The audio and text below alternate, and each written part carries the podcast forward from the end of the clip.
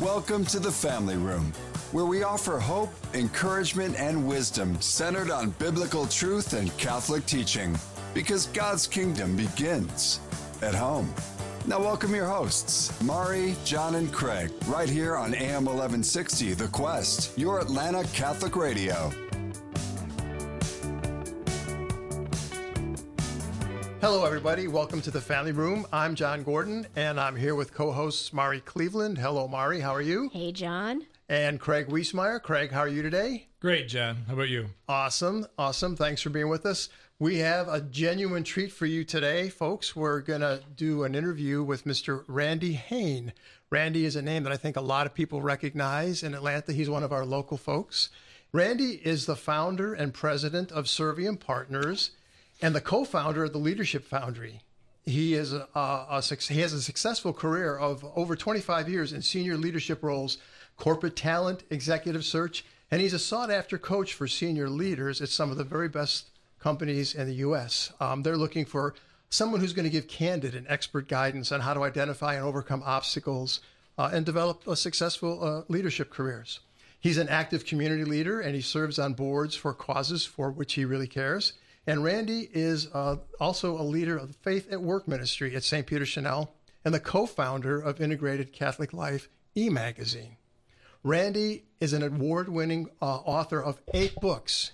It would take me the rest of the segment to, to go through all of Randy's books. But we're going to talk today about essential wisdom for leaders of every generation. And we'll list on our in our show notes on the website uh, all the other books that Randy has authored. There are seven of them, and they are excellent. I have personally given out several of them to uh, colleagues or family. They're just great resources. He and his wife Sandra have been happily married for 27 years and have two sons, Alex and Ryan. Randy, what did I forget?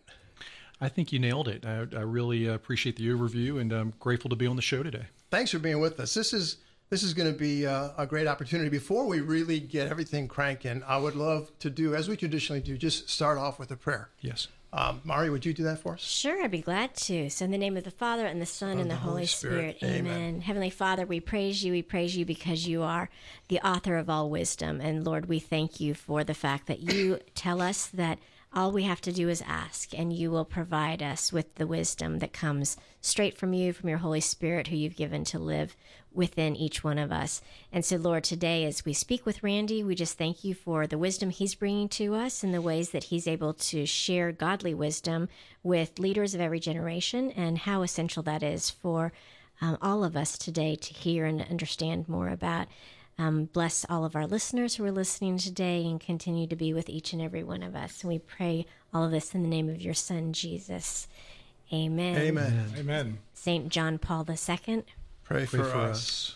And Jesus, Mary, and Joseph. Pray, Pray for, for, us. us. In the name of the Father, and the Son, Son and the Holy, Holy Spirit. Spirit. Amen. Amen. Amen. Thank you again. That's beautiful. Way to start. Uh, Randy, interestingly, you've written a number of Catholic books, specifically on faith. This is actually a business book interwoven with a lot of your Catholic mm-hmm. background. And I found it interesting. Your, your, intro to the book, with all the people who've read it and comment on you, is pretty impressive. When you look at CEOs, CIOs, uh, professors, and you write a business book. But I, what I found interesting was leadership and life are about our one-on-one relationships with people. Mm-hmm. Authenticity is critical to lead. Mm-hmm. Um, you even got called out as providing Solomon like wisdom for the present age, which is really impressive. That's so, a compliment. Yeah. C- congrats on that one. Thank you. And throughout the book, like I said, it's a business book, but it talks about relationship, which in the family room, it's all about families and relationship, mm-hmm. authenticity, being real. What does that really mean? But in your own words, why did you write the book? If you don't mind telling our folks that and you call yourself a business guy and a man of faith. Mm-hmm. Can you kind of unwrap that for us as well? Absolutely, great questions, and uh, thank you for the the kind words about the the forward and recommendations in the book. So, you know, I uh, I encounter uh, a broad spectrum of people out in the workplace. I get to go on college campuses. I get to see young college graduates in the workplace, but I also work every day with senior executives.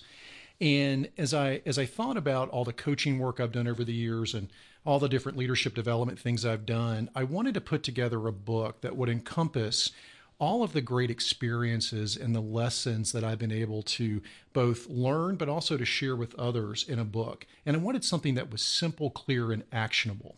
Um, I don't know about you guys, but I read business books every day, and some of them are pretty dense and heavy and very strategic and theoretical, and some of them are very necessary and excellent books. But I wanted a book that you could read, put down, and go do something with immediately. I wanted something actionable, and I wanted something, as the subtitle says, that would speak to every generation.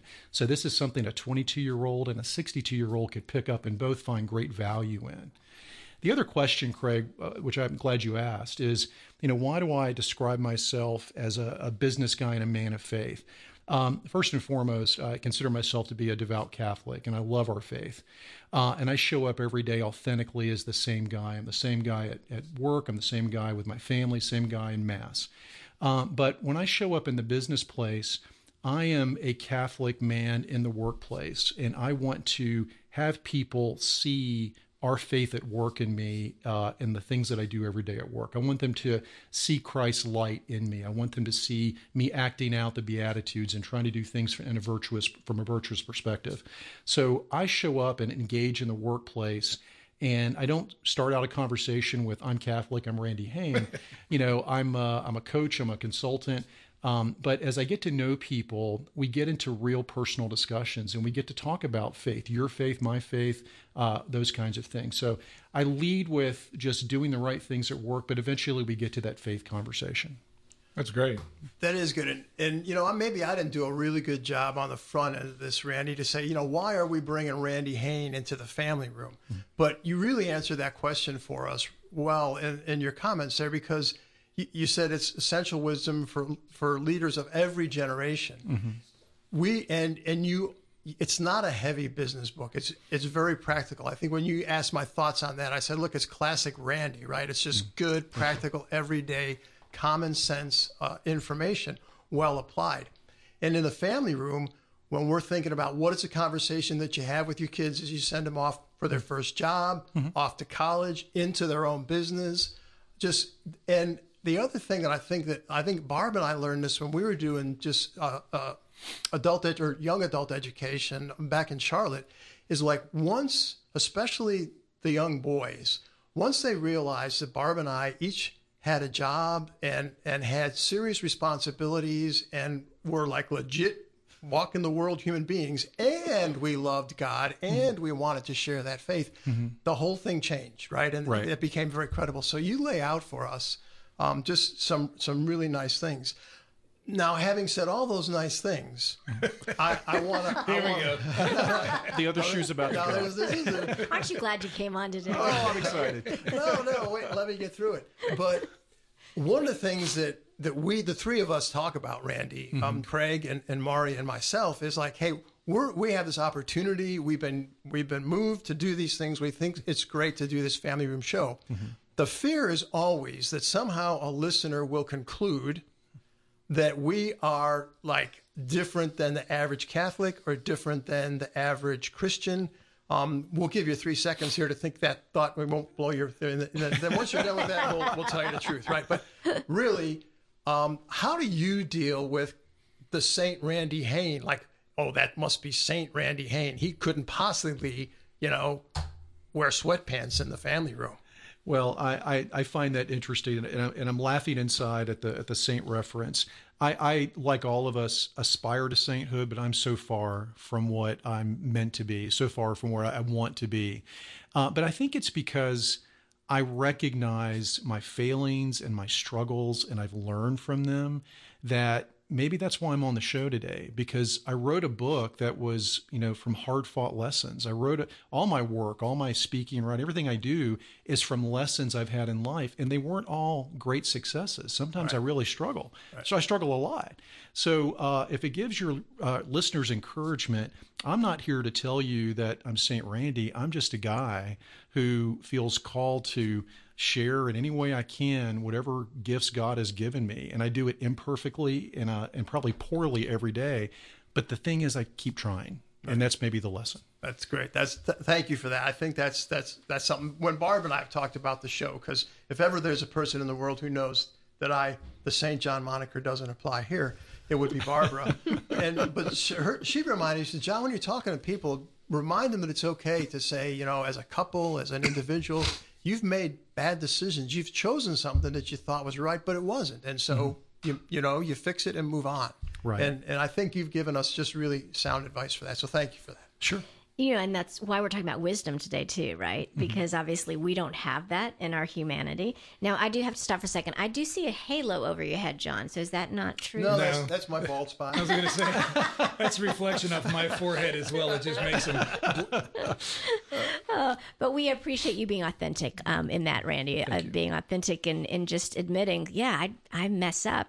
And we joke here on the show too. We love having people come on because we're here to learn. We, we mess up yep. and we like to learn. And so we're learning alongside our listeners each time. So authenticity, that's a big word. Um, I'm also a leadership consultant as well. Mm-hmm. And so that's one of the buzzwords out there today is authenticity and being people being authentic and making sure that um, people feel like they're heard and that that they're um, they're honored and but sometimes when we say that it seems a little hollow maybe mm-hmm, mm-hmm, mm-hmm. in that and so I, I I love the fact that you were talking about authentically Catholic and making sure that you've got authenticity being integrated. So, mm-hmm. can you share a bit more about your thoughts on authenticity?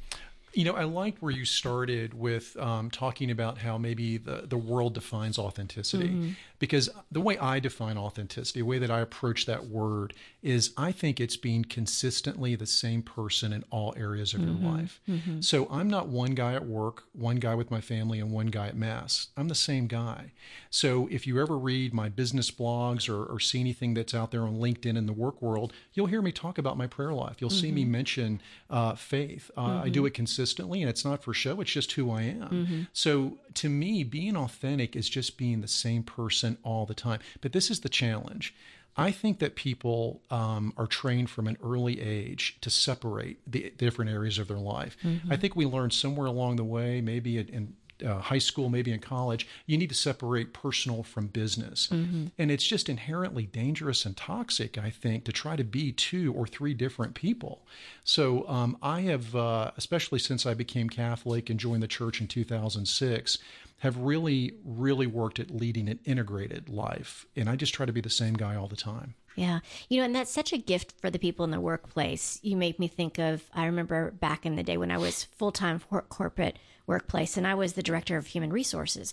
So, you know, you think about that kind of role and you think, oh, you've got to be very careful about what you share and mm-hmm. all that. But I was the same way. I, I talked about God because he was real to me and mm-hmm. that just was who I am. I wasn't going to change that.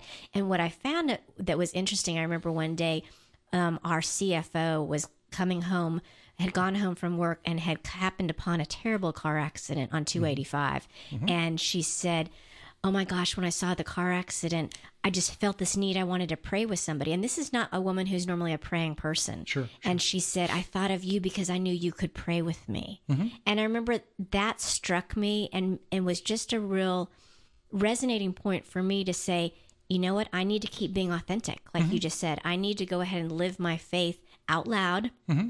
No matter where I am, because I'm giving other people an opportunity to have that safe, wonderful, um, faith filled place to come to when they're mm-hmm. in a midst of a challenging or desperate or, or hurting situation. Yeah. Can I share a true story of with course, you? Very we would sh- love stories. Very short story, but years and years ago, um, I, have always, you know, to this day, I've always been someone that has tried to have authentic conversations and relationships with all of my clients. Mm-hmm. And I had one particular client that uh, I started working with. She was the chief HR officer of a very large company in Atlanta. You would all know the company. And we had the most stale business dry relationship. I couldn't crack the code. I tried everything. I finally got her to agree to go to lunch and celebrate the end of our, our coaching project or engagement. So we're at uh, we're at a restaurant and we're having lunch. And the food co- and the food the waiter uh, comes over and takes our order. Um, and I'm just trying everything, every trick in the book to get her to open up, and I'm getting nowhere fast. So finally, the food arrives. And I said, as I've, I've done really since I became Catholic, I said, I'm going to say a prayer. Would you like to join me? And before I closed my eyes as I was doing the sign of the cross, I noticed that she was making the sign of the cross. Mm-hmm. So I said a very quick Hail Mary and I said, All right, we're going to go down this path. So she opened her eyes and she started to dig in her food. And I said, Tell me which parish you go to. And she looked at me, and it's that blank stare for 30 seconds. Like, is she going to get up and leave? Is she going to get upset? I don't know where uh-huh. it's going to go. Right. She and she named the parish here in Atlanta, and I said, "Tell me more." So for the next 30 minutes, you know, she slowly got going, but she opened up about singing in the choir. She taught PSR. She had a very strong devotion to the Blessed Mother. It was almost like a, a palpable sense of relief. I could tell she mm-hmm. felt relieved to be able mm-hmm. to talk about it. Yeah. So really, I said very little for 30 minutes. I was just uh, really into the conversation. And at the end of it, she looked at me and said, I've never done that before. Can we do it again soon? Uh. So uh, we get together regularly for, for lunch and coffee, but um, it was the sign of the cross mm. that unlocked a really wonderful conversation that was authentic and rooted in our faith. Yeah. And I've had many of those stories, but I thought your listeners would find that one interesting. Yeah, that's neat. And just you invited the Holy, the Father, Son, and the Holy Spirit into your conversation. Yes. Yes. And when I think of that, to me, authenticity is intimacy. It creates intimacy, right. and that's what you got to see. That's amazing. That's yeah. great. Now you love. Thank you for the personal story and family. Uh, you're listening to AM 1160, The Quest Atlanta, your Atlanta Catholic radio station. And we're here with Randy Hain talking about his latest book, Essential Wisdom for Leaders and Every Generation. Uh, it's funny that you ended the last segment like you did because in your book, um, and I promised you I wouldn't cite chapter and verse, so I'm going to just Thank you. break it out. You just have to say, yes, I remember writing that in my book. Oh, um. Couple things. Greatness does not exist without simplicity, goodness, and truth. Mm-hmm. Um, you're talking about living a simple life, living it honestly. As I said originally, leadership and life are about one on one relationships, right? Mm-hmm and we talk about accompaniment all the time. Yes, and yes. you know, how do we advance our faith? Mm-hmm. by being who we are with the people we live with every day. And um, there's an image that's come to mind recently that our lives are a garden. Mm-hmm. Our lives are the garden that God put us in. Mm-hmm. And it's our job to make those the Garden of Eden, can be the Garden of Gethsemane at the exact same time. But in that garden, like Adam and Eve, God says, I want you to take care of this garden. He didn't say go into that garden over there where that guy or that job is. He said take care of your garden, mm-hmm. family, job, relationships, whatever. Well, I got to tell you, we're living in gardens a lot of times. There's a lot of anxiety mm-hmm. because I might have a Cain in my garden that I am trying to figure out, okay, how do I rein this kid in? Or I might have, you know, somebody else in my life that I don't know what to do with. My kids may venture outside of my garden in the Catholic sense of the word. Mm-hmm applicability, if I can say that correctly without tying my tongue in, in, in knots, in your book, a lot of people are concerned about family. How do we keep them in faith, get them in the faith? My kids are going off to college. Mm-hmm. Can you identify things or something in particular in your book, practically, that you would say, here's what's in my book that I think if you reference, sure, kind of help keep the faith, develop the faith? I don't know if that makes sense, but there are two specific chapters I think that uh, that come to mind for me, but then I, I, actually would add a little color to my answer. Please. I think the first two chapters. Uh, the first one is uh, the need for a moral compass. That was actually the first chapter of the book, and to me, it all starts there. What's your true north? And I'm very candid in that chapter. My true north comes from my faith, the way my parents raised me, my life experiences, but most importantly, my faith. So I make decisions through the prism, through the filter of how I was raised in my faith. Um, I think the second thing uh, is the chapter on simplicity, living a simple life listen, I live in a complicated world just like you guys do, yep. and we have a tendency to make life really complicated sometimes. I try my darndest to go the other way and make it simple. Let's break it down. Let's keep it focused on the main thing. So, as I think about your other point, which I think is the big question, is how do we um, help our kids in college? How do we help the, those uh, those young blessings that are in our lives that God has given us? And I think the real simple answer is we have to model our faith. We have to live out our faith as adults, as parents. If we want our children to follow us, we have to model it. So we need to go to Mass every Sunday, and we need to go to adoration, and we need to honor the holy days of obligation, and we need to be on our knees uh, at prayer at night, every night. My wife and I knew that you know we were coming into the faith in our 40s, and you know we wanted to really be good, strong, practicing Catholics, and we said, you know, it's not that complicated. Uh, the church gives you all the tools, all the resources you need, and we just decided to follow the faith. And our kids have seen that as they've grown up. Mom and dad on their knees in prayer, and we go to Mass with joy. To me, that's how you keep your kids in the faith. Now, that makes sense. And what I love about converts, you guys are authentic. You guys come in with the idea that, look at, I found something that's a treasure, it's a jewel, and I love it. And it's and the truth. It, it, 100%. And I think those of us that have grown up Catholic need to be reminded that sometimes because familiarity, you know, sometimes breeds contempt, as they say. Mm-hmm. And uh, we got a beautiful faith. So thank you for sharing that. Sure, absolutely.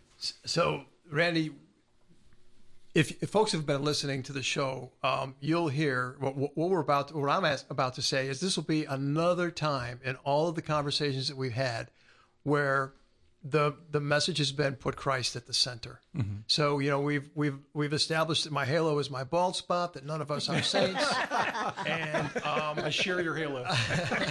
and uh, but but still, as broken as we are, that's that's the secret. And and you brought up something that's just we we haven't talked about your conversion story. Do you mind sharing a little bit? We've got some time before the break. I think about five minutes, maybe. Sure. I mean, what do you think? Absolutely. Uh, you know, this is normally an hour-long parish talk. I will try to do it as quickly as I can.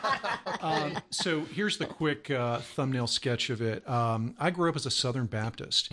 Uh, grew up uh, in a very faith-filled home. Uh, mom and dad were Sunday school teachers. They they walked the walk and talked the talk in my late teens, I went through some intense rebellion. Mm-hmm. I said, I don't want to go to church anymore. I reject this. And my parents, as faithful as they were, um, I know it hurt them, but to their credit, they said, we know you're going to be back. We're going to pray about this, and we know it's going to. You'll be back soon. And, and I think I thought I would be back soon. It was going to be. Let me see. 23 years mm. before I came back to any kind of faith. Wow. So I graduated high school. I went off to the University of Georgia. It was the most godless time of my life. I did the opposite of everything that my parents had taught me to do. Um, I would tell you that that would probably sound like a joy ride, but it was actually the most miserable, depressing time of my life. As I look back, it wasn't it wasn't the joy ride I thought it would be when I graduated, um, I left behind a lot of the toxicity, a lot of the relationships, a lot of those things, and I threw myself into my career. And I would have described myself in college as an agnostic. But when I graduated, I remember, I don't know why I remember this, but I was driving to work one day and I said to myself, yeah, I guess I believe in God. I guess I just believe you're there. I don't know what the reason was. I just sort of acknowledged that He was there. And thank thank goodness that he is a father who watches after his children because he watched after me. And even though I wasn't following any kind of faith, my career blossomed and I met my future wife about five years later. She worked for the same company. Uh, we met, fell in love. And it's funny because I was a person with no faith, a non practicing Baptist, and she was baptized Catholic but never confirmed. Hmm. So we got married in the Methodist church because that's neutral territory. so we got married. Uh, my career continued to accelerate. And all I really focused on in a very you know secular fashion was work and career and my family and they were i'd like to tell you they were equal but it was probably more work than it was family and faith was nowhere to be found so the years progressed. Uh, we had our first son. I was working for a very well known restaurant company as the VP of People. I was an officer at a very young age. Um, but I traveled 80%. I was gone all the time, never saw my family. And I finally said, you know, I wasn't raised this way. My dad was the guy that coached my sports teams, mom was there every night, and I, I'm not being that kind of father. So reluctantly, uh, ego got in the way, but reluctantly, I, I said, I, I, need to leave. And it was not mm. easy to leave, but I went to a very, very small company that had a greater, a better lifestyle, and they brought me in as the managing partner. in my second week in the company, um, my wife and I got a diagnosis um, for our oldest son um, that he had high functioning autism. Mm. And we knew it in our hearts, but when we heard the words, it was devastating. And we just sat there for 10 minutes. We could, we had, we had no words. Um, but after that, we kind of looked at each other again and said, you know, it's not about us, it's about what our son needs. And we threw ourselves into his care and development. But something happened in that diagnosis that's very connected to your question about my journey. Um, men tend to have a wall around their hearts. At least that's my experience. 100%. And something caused a crack in that wall during that. I think God used Alex's diagnosis to get through that that uh, that wall. And as the years progressed, family was thriving. We had our second son. My career was thriving, but God was working on me just a little bit at a time. And I began to understand and feel that I was missing something. The years progressed, and it, be- it became a really profound thought that why am I not happy? I've got a great wife, a great family, my work is fantastic. Why am I not happy? So we get to the age, I'm at the age of 40 and these feelings are dominating my thoughts. I just can't stop thinking about it. And I didn't want to tell my wife because I didn't want her to think it was her. It had yeah. nothing to do with her, really. It was just me wrestling with the question. So um, we moved to a new home. We lived in North Georgia and moved into Roswell near here. And we were in our new house about a week, boxes everywhere. And my wife comes up to me one day and said, I want to talk to you. Do you have a minute? And guys, that is not what you want your wife to say. Exactly. And I'll never forget, she had one foot pointed towards me and one towards the door, like she was going to run out. Uh-oh. And she said, I want to talk to you about and I'm like, oh my gosh, what have I done? I've screwed up something. She said about joining the Catholic Church. Mm-hmm. And I mm. want to know if you'll go on the journey with me. And that is a great place. We're going to hold you right there because sure. we are heading to a break. And listeners, hold on. We'd love to make you sit on the edge of your seat. So yeah. if you are just tuning in, you're here in the family room on AM 1160 The Quest. We'll be right back. This is Archbishop Gregory John Hartmayer, Archbishop of Atlanta. And you're in the family room on AM 1160 The Quest. You can take AM 1160 The Quest with you no matter the location. Listen live any time of day, discover community resources, and submit prayer requests at thequestatlanta.com. AM 1160 The Quest is listening to you too, one listener shared.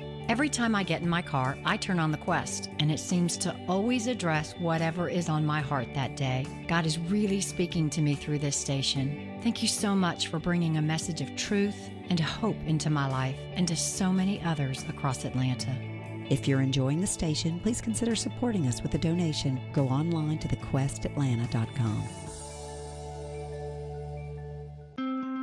AM 1160 The Quest is your metro wide Atlanta Catholic radio station. Our programming is rooted in the teachings of the Catholic Church and helps listeners learn new and fascinating aspects of our faith. Here at The Quest, our mission is simple and powerful to invite, inform, and inspire listeners to embrace their journey of faith through the beauty of the Catholic Church. The Quest team continues to hear wonderful testimonies from listeners all around Atlanta. One listener shared, the quest helps me grow my faith every day I listen. Every day I feel the Holy Spirit talking to me through the quest. If I have a question, it seems like the answers come to me through this Catholic radio station in a timely manner. I enjoy the programming, and yes, it has changed me. It's definitely changed me. None of this would be possible without listeners just like you. We are a 100% listener supported station. A donation of any amount helps to cover the ongoing operational expenses. Your donation is helping to bring your fellow Catholics and Christians closer to Christ. To donate, visit thequestatlanta.com.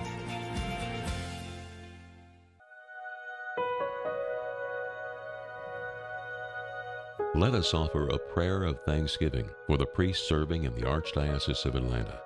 Eternal God, we thank you for the blessings of our priests who represent you on this earth. Make them more greatly aware of the grace that you pour out through them as they minister the sacraments, and help them to fall more deeply in love with you after each and every Mass that is celebrated. Please strengthen them so that they may lovingly and courageously shepherd your flock. May we support the priest in the Diocese of Atlanta by offering them kind words, deeds, and assistance. We thank you, God, for the gift of your priest. Allow them to remain an example of your truth and a guide to all those he is entrusted to serve. We ask these things of you, our Lord, our eternal priest. Amen.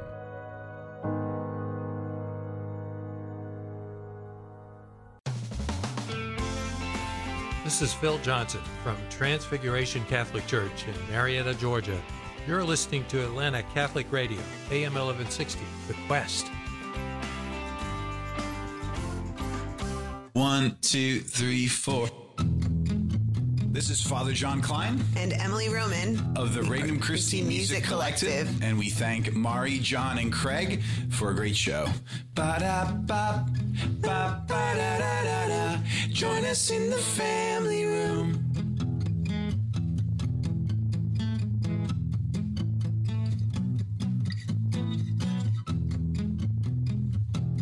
Welcome back, everybody. You're in the family room on AM 1160, The Quest Atlanta. You're at Atlanta Catholic Radio, and we're talking to Randy Hain. We're talking a little bit about his book, Essential Wisdom for Leaders of Every Generation, but we were really neck deep in his conversion story. And Randy, it's a it's a compelling, it's a moving story. And so, and we cut you right off at the break, but it was. I think if I can get us back in, in the mood, so to speak, um, Sandra had said to you what every man wants to hear.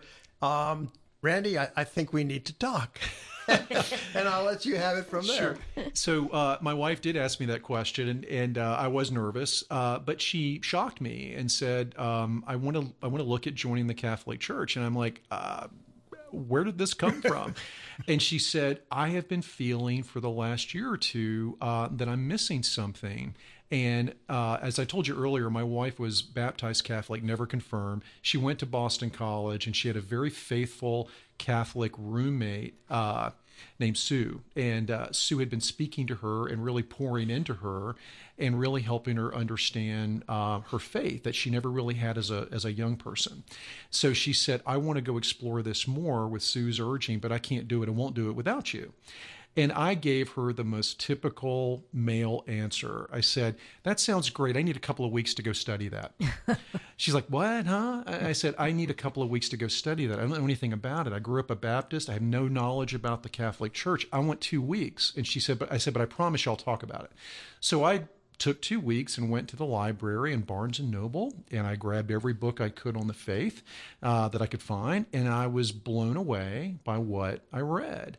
And a couple of quick conclusions came out of this. You, you, can't study the Catholic faith in two weeks, but I tried to do my best.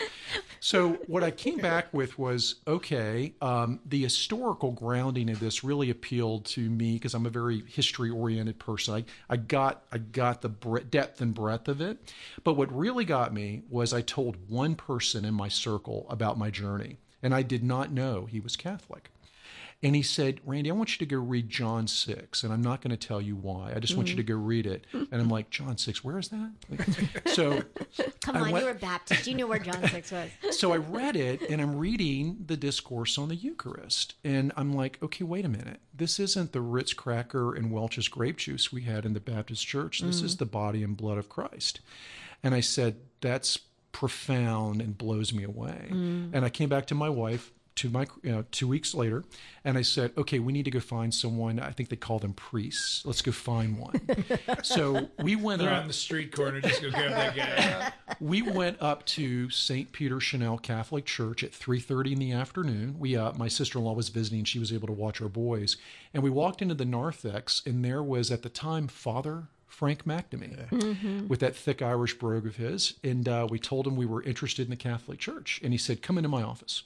So we uh, went in and he gave us about 90 minutes and talked to us about what it meant to be Catholic, what it meant to be a Catholic couple, Catholic parents, gave us seven or eight books to read, including the Catechism, which I'm still trying to work my way through.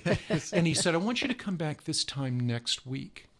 And for seven weeks, this wonderful Catholic priest gave us about an hour every Monday afternoon. Wow. And helped us accelerate our journey into the church. It was a primer course on, on yeah. the faith. Yeah. So at the end of the summer, to bring the story to a close, I was about 75% of the way there. Intellectually, I got it. I totally got it. Made sense. But I'm a business guy, and I was like making a checklist, like, okay, we need to join the church, and I was being very clinical about it. My wife was probably at 125% because she got it because she's smarter than me. And she also had been talking to Catholic women in our neighborhood. Half our neighborhood goes to St. Peter Chanel, talking to Sue, getting fed by these mm-hmm. wonderful people. She was definitely farther along. I was intellectually there, but I didn't have it in the heart. Mm-hmm. So we made these decisions. Okay, we're going to join the church. You're going to join, you're going to go through RCIA first, honey, and then I'm going to come in in the second class. So you're going to come in at Easter of 06, and I'm going to come in at Feast of Christ the King. Very clinical checklist. well, the next Sunday, we decided we want to go to Mass as a family. We know we can't take communion, but we want to go to Mass. So at seven o'clock, I wake up and my wife is shaking me. She said, Are you sick? No, what are you talking about? Why, why, why do you mean sick? And she said, "You look awful. You look awful, like you're like you're sick." And I I have heart issues in my family, and I knew why she was asking. So I get up and I look in the mirror, and I'm white as a sheet, and I'm sweating like a pig, and my arms seem to be trembling. Hmm. And I'm like, Nah, I don't feel sick. I just feel weird. But let's get the kids ready, and we're going to go to nine o'clock mass. And what was going on was those feelings of being lost that I'd had for 15 years were just they all came home to roost that day. Like I felt so lost. Hmm. So we get to mass. First ten minutes of mass, we're standing, kneeling, getting you know going through, and I'm I'm not paying attention to anything I'm hearing. I'm completely in my own head, and I remember distinctly thinking, I give in. I surrender. Jesus, I need you to lead me. I'm done. I can't I can't lead. I can't do my own thing anymore. I need you to be in charge. Hmm. And I remember feeling this incredible unburdening, like this huge weight was off my shoulders. It was the most incredible thing I'd ever felt. Never felt anything like it. So we get home and I'm telling my wife the story. And you have to appreciate my wife's sense of humor. She can be very cynical, very, very good sense of humor. And she listens very carefully. And she said, That is great. I don't know who you are but I'd like to know where my husband is because I was like all in for the Catholic Church. I mean, I, this is this is amazing. So the next day, and I'll finish my story. Um, I met with uh, Deacon Mike, who mm-hmm. was just beginning a relationship with Deacon Mike, and uh, we were meeting to talk about my journey into the church. And I tell him the story, and he starts laughing, and I'm like, "What is with you people? First it's my wife, and now it's you." and he said, "Randy, don't you know that was the Holy Spirit? Yeah. Don't you know?" Yeah. And I said, "I don't know, but I need you to teach me." And that began a journey that has been uh, an incredible blessing. Mm.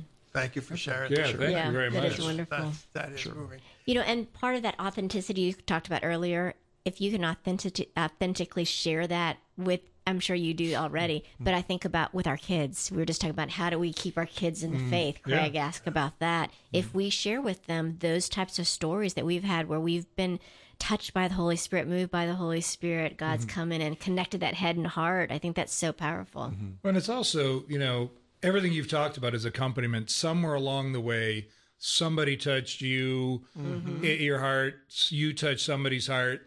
And I think um, authenticness, authenticity, we've lost it in today's society because it's all about how do I look great on a post somewhere, my life is awesome. Mm-hmm. And very few people are willing to pull down that facade, men in particular, and kind of go, you know what, I'm a mess today, Randy, and I need to talk to you about something. Mm-hmm. And I think that you're bringing it home to roost that, you know, it's about relationships. Put down your phone, pick up the phone, call somebody, get together with people, live a life together in community and really be with people and walk that walk of faith, which I think is awesome. And you've detailed it really well. Thank you.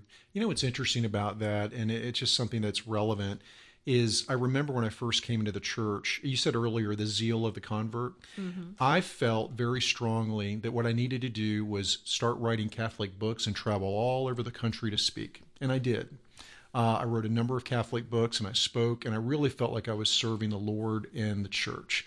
And I know, I, I know in my heart that it made a difference. But you know what? As I as I look back, maybe that was me you know saying lord i'm going to do this. Will you validate my decision? So about five or six seven years ago i really started praying in earnest about what are you really calling me to do? And um, you know I, I don't know if god always speaks in our ear but what i felt strongly after this long period of prayer in front of the blessed sacrament was it's the individual encounters. Randy you're a, a coach and a consultant and you have an opportunity as in those roles as a husband a father as a community servant to individually encounter people every day that's where i'm calling you mm-hmm. to your point about relationships i think you know getting in front of someone and not being afraid to be a hot mess yeah and invite them to do the same is mm-hmm. the best way to build an authentic relationship mm-hmm. well and it's in that authenticity truth comes out and in your book you talk about confronting people you know, in a business setting, but we need to do it in our own lives, right? Mm-hmm. Um, you need to hold me accountable when you see me acting like an idiot somewhere I shouldn't be, which is more often than I like to admit. But, um, but I do, I do think that's where, again, you talk about simplicity, truth, all those basic fundamentals of Christ are living the life day to day, right where we are, and challenging each other to be better. You talk about greatness. You know, what is greatness? I think you say it's not doing what we want to do, it's what we ought to do or supposed to do. Mm-hmm. That's a big challenge because I don't want to do half the things that Christ calls me to do. Mm-hmm. It hurts. I got to give up. I got to do whatever. Mm-hmm. and the influence for that, quite frankly, is Pope St. John Paul II. I mean, I think he's the one who really, you know, formulated that thinking. And I'm just trying to echo what, what he taught us with his writings. That was great. Mm-hmm. And and at the risk of taking just a touch lighter approach to this, Randy. There are two really, there's something for everybody in the family room. Husbands, you need to be impressed with Randy. He got two weeks to think about something. he got it done. Wives, be grateful. He kept his commitment. After two weeks, he came back and did it. So, Randy, you're the man. Nicely done. But so let's go. We we always ask our guests mm-hmm. about their favorite family room memory. Mm-hmm. So, Randy, tell us the Hain family room, whether it's the Hains mm-hmm. of your growing up, your youth, or the Hains of today. What is the favorite family room memory? You know, uh, there's one from my childhood uh, and my parents that we always prayed together at every meal. We always prayed. And even when I didn't appreciate it, I look back with fondness on the fact that my mother and father never forgot to give thanks. And they did it in other in every, every other area of their lives as well, but prayer at meals. And in my own family and in my own work, you know, always praying over meals. But I think the thing that sets the memory that's really distinct for me now is every night since my wife and I converted, we pray on our knees as a family. And our boys have grown up seeing that. And uh, we we will not go to bed until we have all prayed. I don't care how you're feeling. I don't care what you're doing. We're going to get on our knees and pray before we go to bed. And we all pray and we all take our turns in the prayer routine. But we do it and we do it faithfully. And it's uh, it's a family staple. Mm-hmm. You're putting Christ at the center again. It's where he belongs. Amen. Amen. So great. So, listeners, if you're just tuning in, you are here. You're joining us here in the family room here on AM 1160 The Quest. And we are with Randy Hain. And Randy, you just shared with us some very practical um, advice of how you have um, continue to just live out your faith authentically so that in a way that your your kids see it the way that the people around you see it where like you said this is who you are no matter where you are mm-hmm. um, and whether you're in a work meeting and about mm-hmm. to ask things before a meal or, or you're at home, what are some other practical, um, tangible things that you can offer as advice for our listeners? That's one of the things we'd like to do here on the Family Room is we always say we are trying to support you as much as possible to live out this faith-filled life and to mm-hmm. um, really bring have the support the domestic church and have mm. that kingdom of God that begins at home, what are some of the practical things that you would share with people to live that authentic faith um, daily? Thank you for that question. And a lot of these things I wrote in my first book, The Catholic Briefcase Tools for Integrating Faith and Work. One of them that's been a, a staple for me is uh, something called the Daily Examen. And the Examen, uh, it was uh, it was formulated by a, a Jesuit priest years ago, but it's five uh, times during the day, I pause and pray um, for 90 seconds. Uh, I believe it's 6:45 a.m., 10 a.m., 1 p.m., 5 p.m., and 9 p.m. And these are on my calendar and are always on my calendar. So I'm reminded to pause and pray an Our Father and think about and reflect on who has God placed in my life today? Um, how can I pray for someone else? I'm always given something specific to do, but these five times a day, I, I'm, I'm taken out of that secular world and forced to pray and think and reflect and try to be a, a, a person of faith in the day. I think um, something else uh, is the heroic minute. Uh, I think St. Josemaria Escriva, uh, talks about the heroic minute. And before my feet hit the floor in the morning, um, uh, I do a morning offering. Um, I pray for the Blessed Mother's intercession. Pray to Saint Joseph. Um, you know, wh- whatever the intentions are of the day, I don't let my feet hit the floor until I've said that prayer. So that's a really helpful way to start the day. I also am a big believer. We talked earlier about the integrated life. I like to multitask. so I have a I, I have a busy life. So when I'm exercising, especially when I do a two mile walk at the end of the day, is I like to pray my rosary. Uh, and and I get exercise and I do a rosary, and then I phone is off, and then I just reflect and pray and think about the blessings in my life. So that forced exercise rosary uh, ritual is very powerful for me. Um, and then just really trying to make sure that every time I'm having a meal, I don't care who you are, we're going to say a prayer. And I do it, I, I, don't do it in an obnoxious way. It's like, hey, John, I'm going to say a prayer. Would you like to join me? I'm inviting you. Now, you may choose not to. Almost no one has actually said no. I don't think they ever have. But I'm going to say a prayer. Would you like to join me? I'm not really worried about your judgment. I'm more worried about his. Amen. Yeah. And it's interesting. I have friends who don't have a faith, but they're so used to me doing that that I notice now that even if I only get together with them once every six months or once a year, mm-hmm. they'll pause before we start a meal because they know that I'm going to do that. I love you it. Know? Yeah, mm-hmm. so it's really neat because they respect that and it's never been an issue. Mm-hmm. Yeah. I love it. You seem to have a broader view on life, Randy, than just it's my job, it's you know what's in front of me right now seems to be pointed a lot towards heaven. Mm-hmm. And it's interesting. Um, you, you and I talked a little bit before the show. In your coaching, in what you're doing, you're running into executives that have been on that treadmill. Again, it's not just executives. I think everybody gets on a treadmill where um, we've either created our own priority, and you said it earlier, God, I'm going to go do this for you, and God really hasn't ordained that for you to do. Mm-hmm. Or it's the executive that's like, I got to grind, grind, grind. This is my vocation. Mm-hmm. And in essence, that's living life backwards, um, which is kind of interesting. I, have said once before if you take live, L I V E, and you say if you live your life backwards, mm-hmm. take live and spell it the other way. It's E V I L. You've, you've lived in an evil manner. And if you've lived that way, you've served the devil, not yourself, or not God, I should say. But anyway, when you look at that, you're seeing a lot of anxiety though with all of us that are like, I'm doing everything I should be doing for God, for everybody else, when in essence we're really not. We're doing it for the wrong reason. And you make a comment that, you know, your job exists to support your family and your vocation, not the other way around. Your life isn't geared toward that. Can you talk about that in the context of not just in a business setting, but also living our lives in the right order. I know that's not exactly sure clear, but well, you know, I, I think the best kind of wisdom is hard fought wisdom. And I lived for many, many years where my family did make sacrifices for my work. My family did exist to support my career. And I look back on that time before I had faith at the early stages of my career and I had success, but I was failing as a husband and a father. I wasn't I wasn't putting them first. And as I as I grew older and as uh, as I came into the church, I really got my head around this very simple concept. It's God, family, and work in that order. Okay. And uh, my work is a distant third, but it's always thrived because I put God and family first.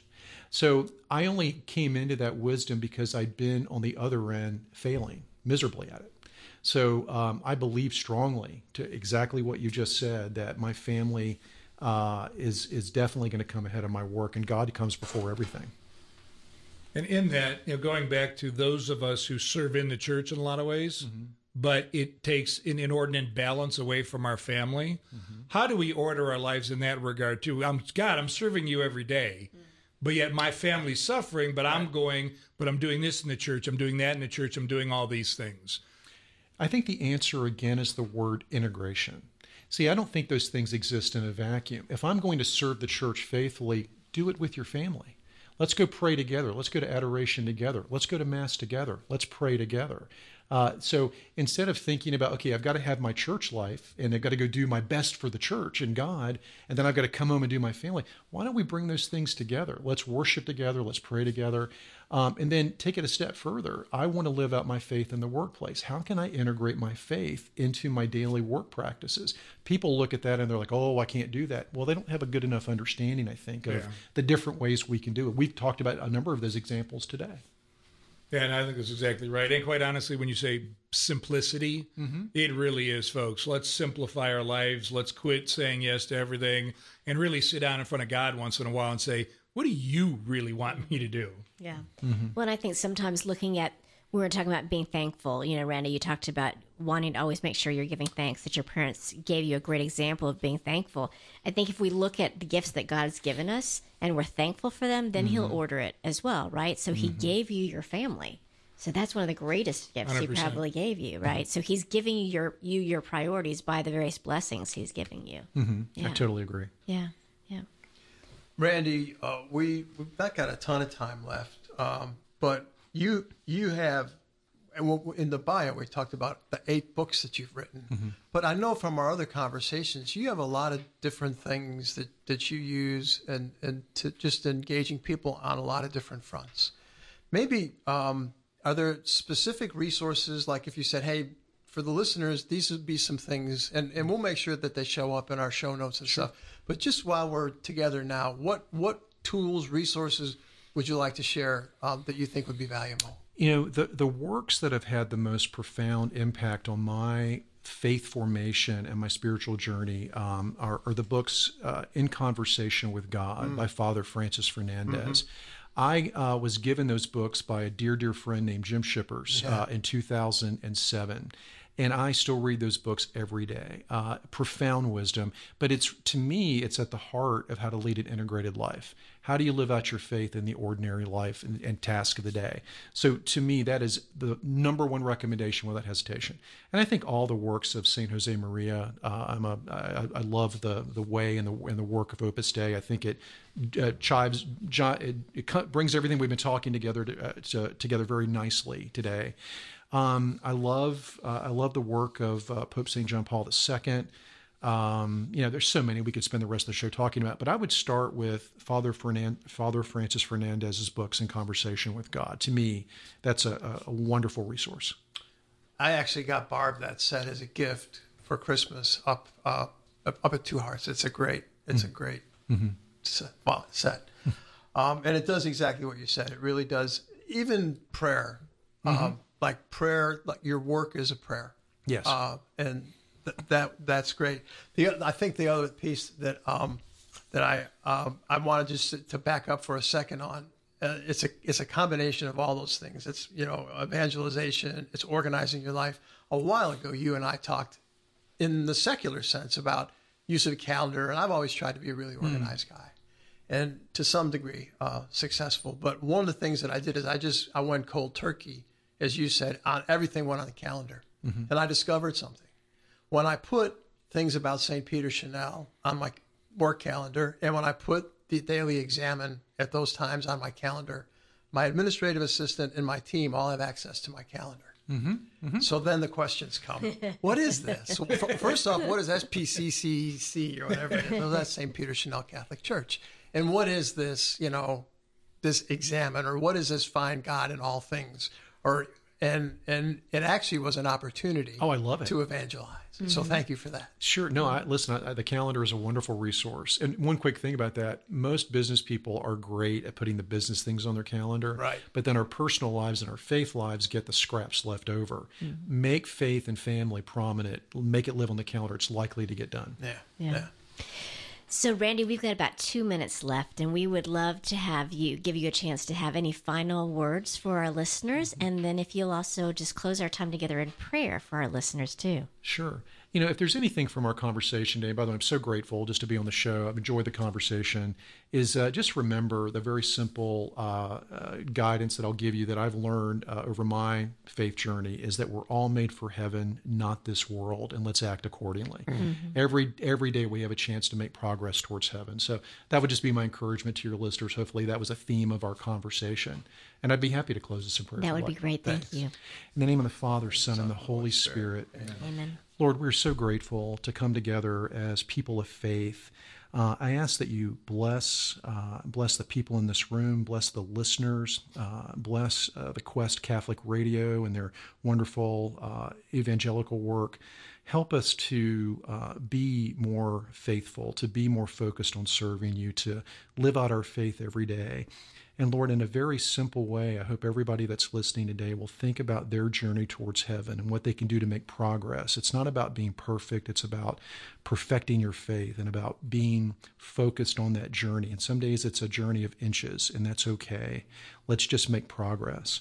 And Lord, let us all be the light of Christ to everyone we encounter today. We ask this in the name of the Father, and the Son, and the Holy Spirit. Amen. Amen. Amen. So, Randy, thank you so much. Um, wonderful to be with you today, and thank you for blessing our listeners so much. And, listeners, we look forward to seeing you again here next week on the Family Room, where we offer hope, encouragement, truth, and wisdom for families. Thanks for hanging out with us in the Family Room. For more info, go to thequestatlanta.com.